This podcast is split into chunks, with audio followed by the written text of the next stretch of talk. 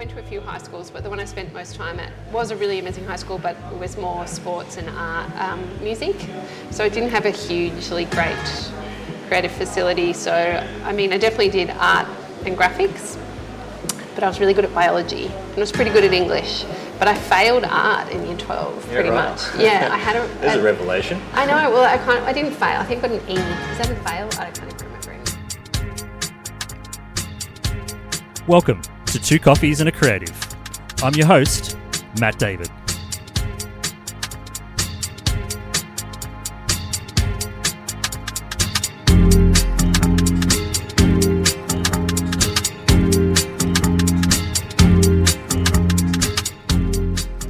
Each month, I seek out innovators, idealists, and entrepreneurs from all walks of creative life. They choose their favourite cafe, we order two coffees, and then delve into their creative journey wins, losses, pivotal moments, and the story behind their movement. It all begins with two coffees. So put the kettle on or order that second coffee and enjoy this episode of Two Coffees and a Creative.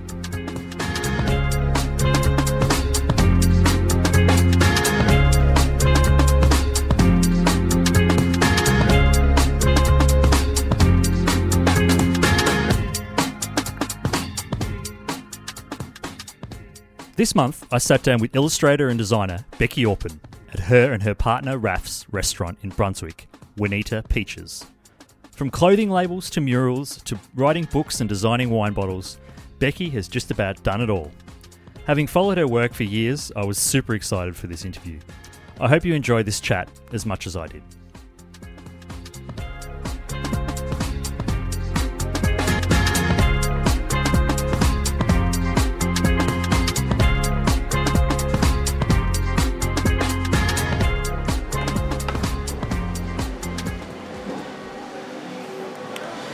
Okay, I'm, I'm with Beci Orpin, uh, who's designer, illustrator, creative extraordinaire Um, very generous. at, at Juanita Peaches in Brunswick, which is actually uh, your your uh, your cafe restaurant. Sort of, yeah. Yeah. Well, it's Raf's. Um, yes, by default, it's mine. Yeah. um, tell us a little bit about Juanita Peaches first. Um, well, I guess the idea is well, um, the first thing that Raf did was um, he did the food trucks. So we have four food trucks, two taco trucks, and two beatbox kitchen. And then um, we kind of outgrew various warehouses, and then we got to this space, um, which was big enough to house four trucks. And then I had this space in the front, so we thought might as well turn it into a restaurant. So we actually had it for a year before we turned it into a restaurant. So Yeah. yeah, I guess the idea is um, Raf always just does food that he likes, and so this is a bit, a, a little bit Tex-Mex. It's like burritos, fried chicken, then we have donuts, all-day donuts here. So Yep. yep, I've got one of those in front of me Yeah. right now, um, and a filter coffee. Um, can't wait to get stuck into that. I'm sure I might even stick around, try some of the food. yes, do it. Um, let me just go back. Just want to let's go back to, to the beginning, I guess, as, or as early as you can remember um, in your in your creative journey. When did you first discover your creativity? Um, well, I guess I had a quite unconventional upbringing. My parents were, um, I guess, I grew up. I was born in the early 70s. My parents were kind of hippies. So I spent the first two years of my life driving around Australia in a Land Cruiser. Um, we didn't really have a permanent home or anything. Um, so I guess starting off, and then my parents got divorced and I moved into a commune with my mum. Yeah. And the commune was kind of inner city commune. But I guess all of those things led me to have creative life from the beginning just because they were so, um, I guess, against the norm. And um, yeah, my mum was really full on about us not watching TV and um, reading books and doing things with our hands. My dad's a builder as well, so I guess I was surrounded by someone who was always using their hands. So Yeah. yeah, from the beginning. Yeah. Hmm. Um, you've touched on the, com- the commune. What what was that like as an experience? Um, it was pretty wild, but I didn't really, I guess I lived there from the age of about three till nine, nine or ten. Um, and I guess when you're that young, you don't really know what's normal and what's Yeah. not normal. And I'd already come from it, um, I guess, a not very normal situation. So um, for me, it was kind of paradise. It was me and my sister. We're the only kids that lived in the commune. And I guess it was, the commune was based on um, political beliefs rather than like religion or anything like that. Do you know what I mean? So it was just kind of a big share house And the house itself was this huge Victorian mansion that was three stories and it used to be an orphanage, so it was designed for lots of people to live in. So Yeah. it was pretty magic actually growing up that way. Yeah. Um, but it was interesting because I had the commune, you know, Monday to Friday, and then I'd go to my dad's house on the weekend, and my dad would let us eat junk food and watch colour TV and do all this stuff. So I had this really great balance of like, Yeah.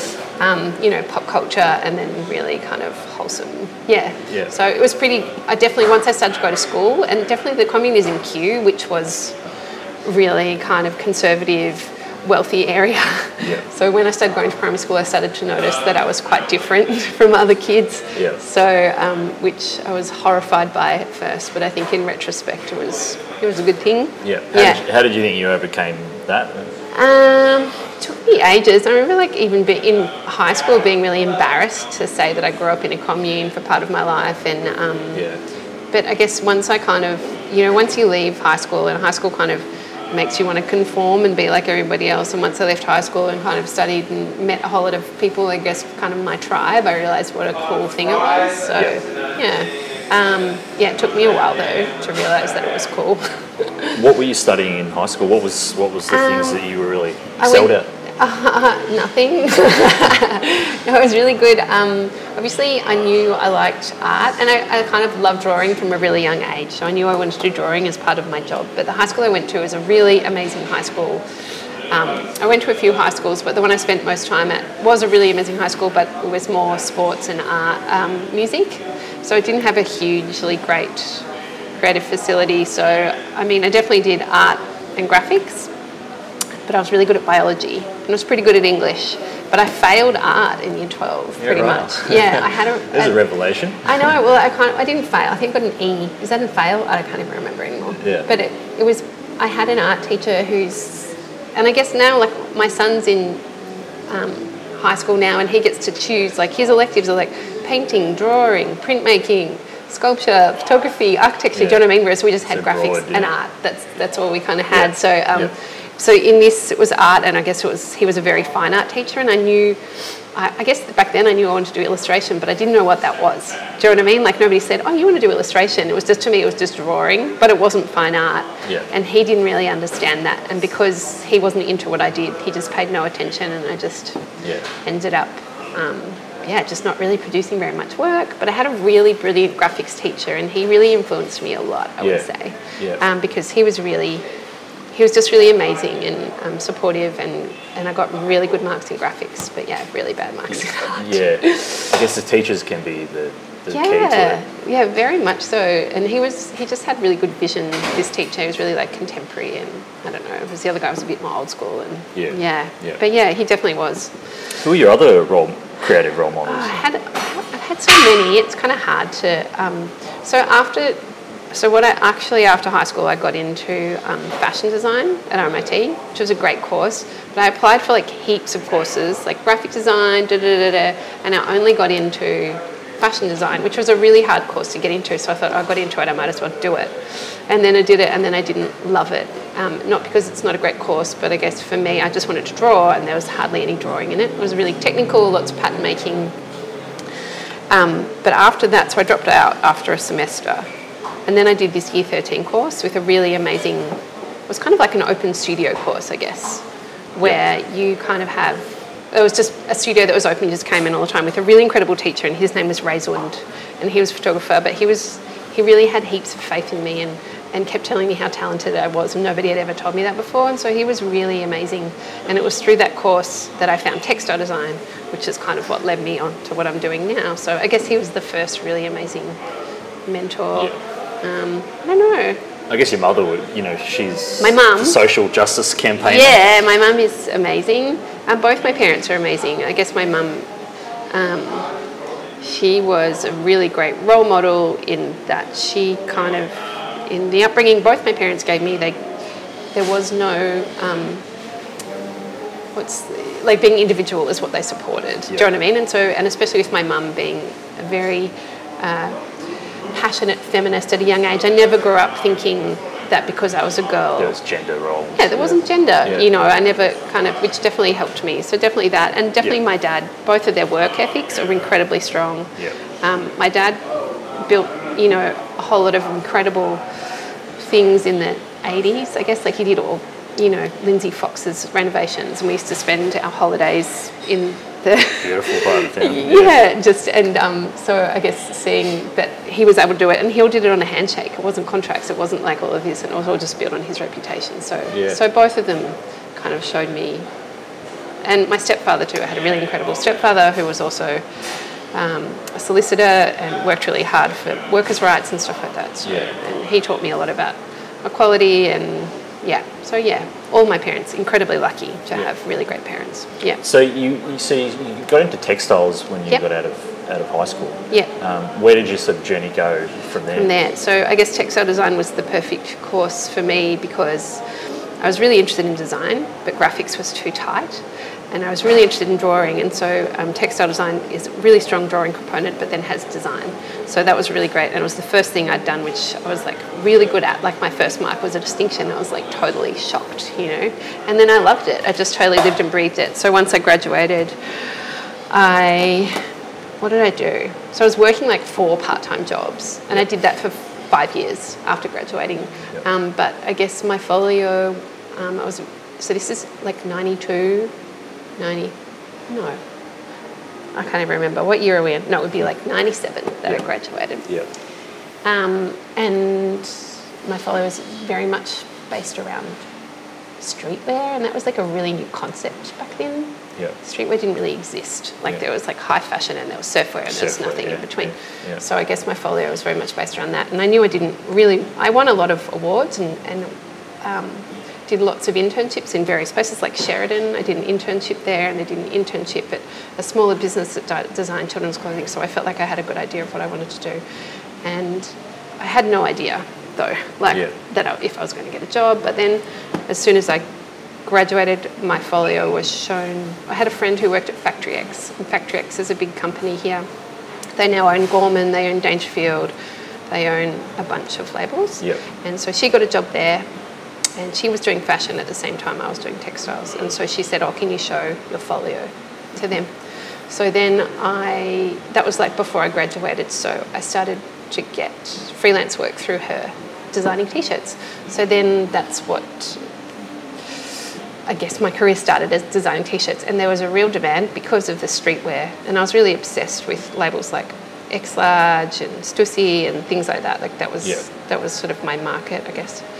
And then I started designing within Factory X, but there was no women designing for women then. So, but then there was all these t-shirts that needed to be designed for women. So then I became this go-to person to design, um, you know, streetwear t-shirts for for girls. So that's what a lot of my work was. Yeah. Um, Did they really take off? Yeah, yeah, it did really take off. It kind of snowballed, I guess. It, it wasn't like, oh my god, overnight success. But there was this was the internet was barely invented. It wasn't even email then. All my artwork was done with a, um, you know, a fine liner and Yeah. liquid paper, and you know, and then I had to learn computers. But um, so it's not. I think things happen a lot faster these days. No social media, you know. Yeah. I barely, I didn't even have a website. So yes, it was word of mouth. Um, but yeah, it's just kind of slowly, like there was another company then called, um, God, they had so many different names, but it was the company that owns Globe now. Yep. And they used to own like the rights to most of the skate labels and things like Paul Frank and um, they owned Stussy and they owned um, Mossimo and things like that. And so then I started working with them as well. So I started designing for a bunch of their labels. yeah. So yeah, it kind of slowly built up. But at the same time, I was still working. Like I worked in a club, like I ran Saturday nights at a nightclub. I worked, I managed a bookshop. I did screen printing two days a week. Like Yeah. it took me a while, but all those jobs that I was doing, like if I look back on it now, they all helped me because you know. I'd meet clients. I'd be like, "Come to my Yeah. club on Saturday nights." Yeah. You know, I started screen printing my own T-shirts. They're all complementary. Yeah. Yeah. The bookshop allowed me to look at all these incredible books, you know, all weekend. Do you know what I mean? So lots of inspiration and, um, but yeah, hanging out with all the streetwear kind of people, would you'd meet some pretty yeah. I guess I was, um, tastemakers and stuff. yeah. Well, I definitely kind of, um, you know, I shared a studio with, um, you know, my friend who got me the freelance work. She started a label called Pam, which has you know, been going for 20 years, and, and I started to share a studio with her and her partner who started that. So, because I was in this studio with them, you know, I got to meet like Barry McGee and Chris Johanson and like all these people that they were bringing to do art shows or whatever. So um, James Jarvis, like heaps of people. So definitely um, because of them, I got to, to meet a whole lot of people and. And then I started my own label as well. So Yeah. yeah. Do you, do you think you have a, had a pivotal, pivotal moment in your in your career? And I had a few. It's kind of hard, and I, and I kind of I'm not very good at. Um, I guess I'm good at kind of having ideas of what I want to do next, but I'm never like really make a huge plan. So when things happen, I'm just like, oh, cool, this is what I wanted it to do. But I was never like, okay, I'm going to go out and get that. So when things happen, I'm not like, this is it. I'm, I've made it. Do you know what I mean? There Yeah. was definitely. I did start working for um, X Large, like the label that I was obsessed with when I was in uni. So when I started working for them, how did you get that? um, Just approach them. crazy story. No, so I'd been doing lots of work. Like I did um, lots of work for various labels in Australia, and then I started working for a label in New York called Built by Wendy, and then started to get I started working for a, a skate company in New York called Rookie as well, and that was all through um, Built by Wendy. I literally put a little envelope of my work under her door, her shop door, Yeah. and then she looked at it and she's like, "I really like this. Can you work for me?" Rookie came through mutual friends, and I met them at a trade show, skate trade show. Yeah. Anyway, so I've been working for those guys, and then we went to the skate trade show, um, which is in San Diego. It was called ASR. I don't even know if it still exists, but it was kind of like a hangout. It was like crazy, like be like, oh, DC's throwing a party, Wu Tang's playing, and like it was just kind Yeah, of you just went to hang out. Yeah. And um, and one of my my boyfriend at the time was a buyer for a skate store, so but he was more going just to hang out rather than. So we went together, and um, oh no, this was another time actually. Yeah, so I went with my husband now, Raf, and then we were in LA after the trade fair, and all of like lots of people would go to LA after the trade fair from San Diego Yep. and September 11 happened. So we couldn't fly to New York because we were meant to fly to New York on September 12. Oh wow. So we were trapped in LA for two weeks. And um, I met this guy through mutual friends of all our friends from New York who were stuck in LA. They said, come to this bar, whatever. I met this guy called Maurice. And Maurice was a brand manager of X Large. So I started talking to him. Yeah. And then he's like, oh, come, come, come to the office tomorrow. So, so I went to the office and then, yeah. I guess that would have been a pretty incredible time to be in the states as well, as far as an outpouring of. Yeah, and lots of my work did become US based. Yeah. Um, then I would say like 50%. And when I had my clothing label, most of it was sold in the US. And, and um, yeah, it was a pretty amazing time, Yeah. you know. Um, and so, but different now to, to now. So yeah, Yeah. it was a, it was Yeah. a cool thing. I think when I started working for X Large, it was like past its like extreme heyday, but it was still for me. I was just like, oh, this is crazy. Yeah. And actually, after that, I got a bit like, well, I've done that. Now what do I? I got a bit depressed because it was like, shit. Yeah. Now what do I do? Yeah. you know. So yeah, but that was definitely a, a cool thing for me. But Yeah. Um, I've read in one of the articles, um, you, you say as you get older, you become more aware of surface value. Mm. What does that mean? did I say that? what was that in? What was that in Uh, context to? I it was just more about sort of shallow, about shallowness as you get Oh, older. yeah, yeah. So definitely, I feel like um, I guess one of the things that what's happening with my work now is I've worked for all these amazing clients and stuff, but now I'm like kind of like, well, if if my work didn't exist, would it would it really matter? So I had to do this talk once. It was one of those Pecha Kucha talks Yep. for Design Week. I did it, and it was about happiness. So I had to sum up like my idea of design happiness into 20 slides. It was really hard. That you have to talk about for 20 seconds each. Yeah. So that really made me think about about what it is that makes me happy as a designer. Yep.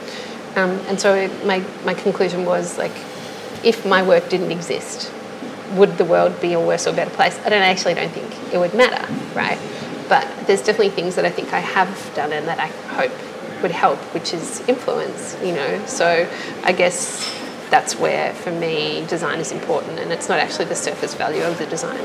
It's the influence and things you can teach people or, you know, I guess you know, I've got a lot of Instagram followers, which I didn't intend on at all. That just accidentally happened, but I can use that platform for good instead of evil. You know. Yeah. So um, yeah, I guess you become less and less about surface value. I still want things to look nice all the time. Don't get me wrong. Yeah. But um, but yeah, I think as you start thinking of deeper meanings. Yeah. Yeah. On social media, um, Hmm. I know you're as a mother of two two teenage boys. Yes. Do you think the obsession of devices affects creativity, and how Ah, do you manage it's it? also really interesting, actually. Um, so I guess I've so I've got one son who's 11, so I'd say he's tween, and one is 15, and we've always battled with the screens. Like it's really hard, and Raf and I spend both of our like I do all most of my work, a bunch of my work on the computer, and we look at the screen all day and da da da da. da. So I don't think we can really discourage screens like no screen ban. When they were growing up, we were really strict about TV until they hit school, and then it just all went out the window basically. Um, but now I've seen Tyke, who is my oldest son, go from being like we having constantly remind him he's hardly ever on his phone anymore. Definitely he's on social media and that, you know, he has troubles with that like any teen or any person basically. But he's out doing stuff all the time. So I've seen him go through the obsession and then outgrow it. So yes.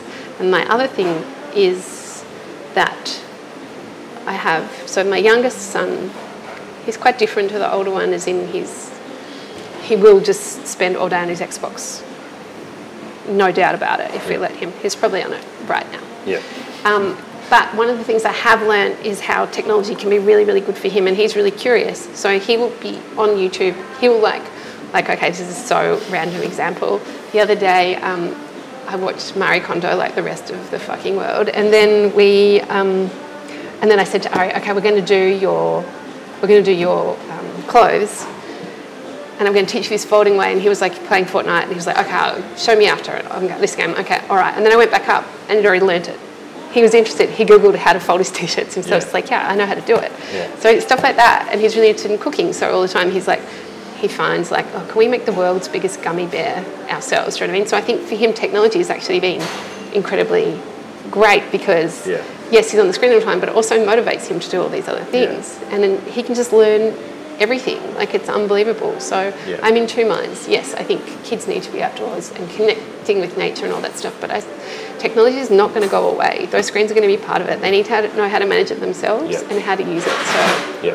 I don't actually think they're as evil as everybody thinks they are. And, and especially seeing my, my oldest son like come off screens, totally interesting, you know? Mm. I guess that's an inspiration as a creative too. To get some ideas from your kids, sort Oh. of, with the way they think. Absolutely. Um, yeah, it is really interesting. But it's not like if you said, give me an example of how they've inspired you. Yeah. Like I couldn't tell you. Yeah. The world's largest gummy bear. yeah, well, pretty much. That's pretty cool. But, um, but yes, absolutely. They are inspiring in many ways. What do you think is a big challenge faced by our next generation of, of creatives? It's really hard. I think social media is such a huge beast, and, and everybody touts it as the way to promote your work. And I don't, and, and people will see it as the only way to promote your work. Yeah. And it's really easy to rely on it, but it's not. It's not about that. And it, it, it's about you know doing what you're doing, running your own podcast, or, or going to visit people, or traveling, or doing stuff like that. So I think the huge task for them will be getting outside that Yeah. and also separating yourself. It's really easy to make work now. Like when I started to make work, like there wasn't a computer. Do you know what I mean? You had to know how to draw. You had to know how to put colours together. You had to know, and now it's really. If you can't draw, you can still pick up Procreate and an iPad and you can learn. Like it's not that hard, or you can trace a bunch of stuff. So I think actually separating yourself and developing a style is, is harder now than it used to be. Um, but I'm constantly flawed by the new work that I see. So of course it's possible, but I think it's much harder than it, I, when I was younger. Yeah. Yeah. People worrying more about their brands rather than Absolutely, than and, their work. and that's what I'm just like. Just don't worry about that stuff. Yeah. Don't worry about Instagramming your work. Don't worry about building a profile. You know, just do whatever. yeah. Um, money. work. What- Money. what's your God. what's your can money buy happiness? Yes. to, I, I mean, definitely if you have money, then things are easier. But definitely also the things that, you know, my favourite things is hanging out with friends, and that doesn't necessarily cost money. Yeah. You know, you can have the best, can have the best time, and it could be in a park. You know, Yeah. so, but it definitely makes things easier, and it's a really that that need to make things easier is a good motivator. Yeah. Mm. What is one change that would make this world a better place? Oh God, there's so many. Only one. Yeah. Well, Or for the. Australian government to take climate change seriously would definitely Okay, yeah, make um, definitely. the world a better place. I think I think you know the, the current drive for more empathy is is a huge a huge Yeah. thing, and, and I think my parents, the number one, you know, my mum especially working in social justice, brought us up empathetic, and I think a lot of the things that are happening now worldwide with you know mindfulness and empathy and stuff is, is something that we intuitively already did. But I think that that whole mission of yeah, I mean, mindfulness is such a buzzword and, and it comes with so many things, but I think empathy and, and the things that come around mindfulness absolutely it would make the world better. Yeah. Yeah. Right, let's move on to something a little bit more fun, just, just Yes, to finish was off. very heavy. Um, you probably got this one question before, but what would you tell your teenage self if you could go back in time? oh, that it's that it's good to be different. They wouldn't. Teenagers don't listen, so it wouldn't make a difference anyway. But. I was quite different when I was a teenager. Like definitely, I was you know alternative and into like music and stuff and dressing differently to everybody else. But I had a group of people, and even within that group of people, you were still like, oh, is this? I had a lot of insecurities, heaps of insecurities, and I also bullied really badly by someone.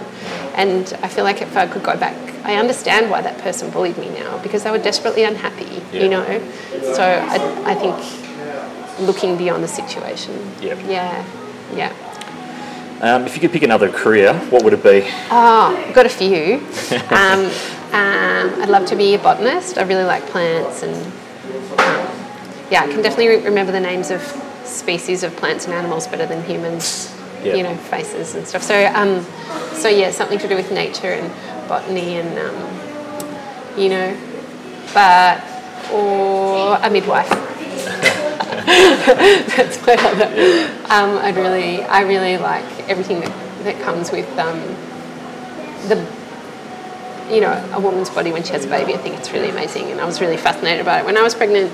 And anytime someone's pregnant, I'm like, tell me all about it. and actually, someone gave birth out the front of my house, like earlier this year, and I was able to like live out my midwife dreams then. Yeah. Stalking pregnant women. yeah, pretty much.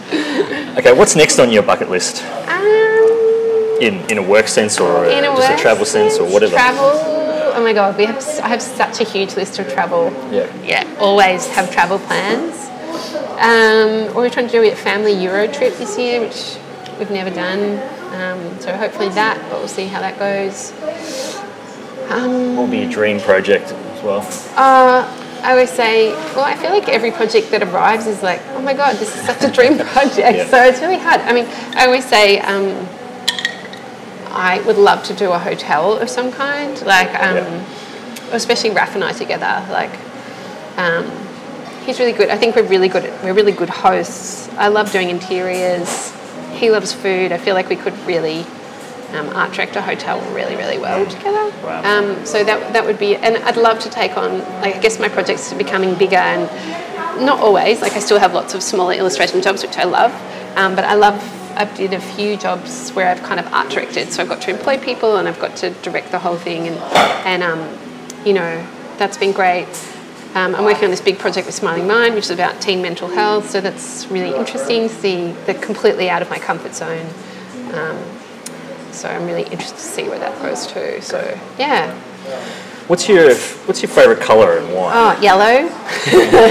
As she's wearing a yellow t-shirt. yeah, yeah, yellow. Um, because I really happy. Um, yeah, it's just really happy. Yeah. Yeah. Yeah. Yeah. Um, your favourite place to eat out? Ah, that's so hard. I mean, of course, I'm going to say here. Yeah. But we do eat here. We've got three restaurants which we eat at all the time. So, but um, this just feels like an extension of our dining room, really. Yeah. Um, but I love Marion.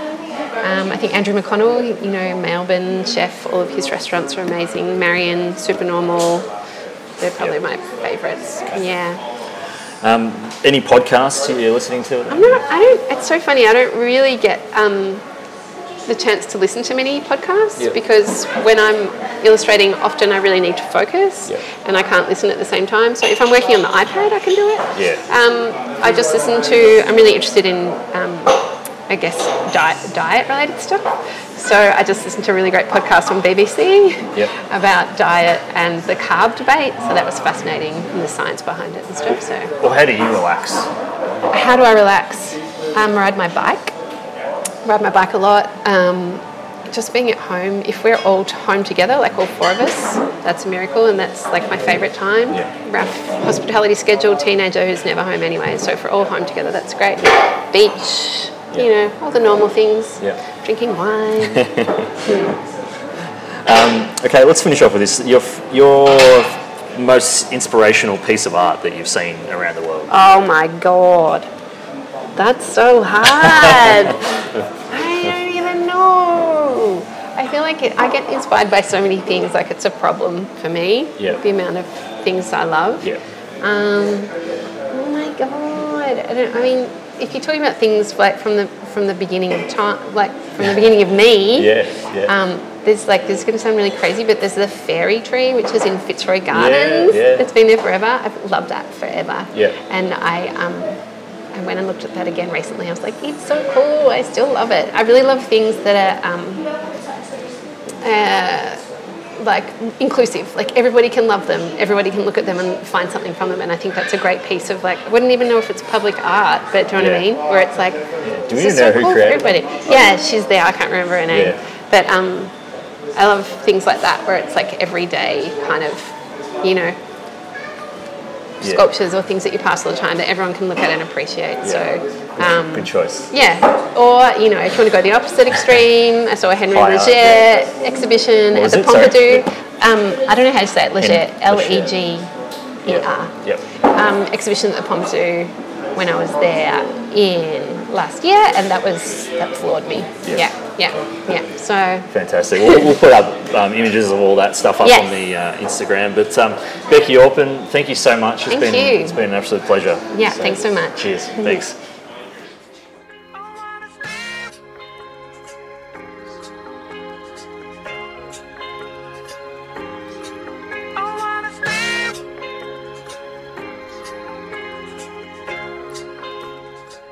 That was our chat with Beci Orpin at Juanita Peaches in Brunswick. Please check out our Instagram at Two Coffees and a Creative from all the photos and links from this month's episode. And if you're enjoying this podcast, you can find more episodes of Two Coffees on SoundCloud, iTunes, Spotify, or wherever you get your podcasts. Thanks so much for listening. I'm Matt David, and this has been Two Coffees and a Creative.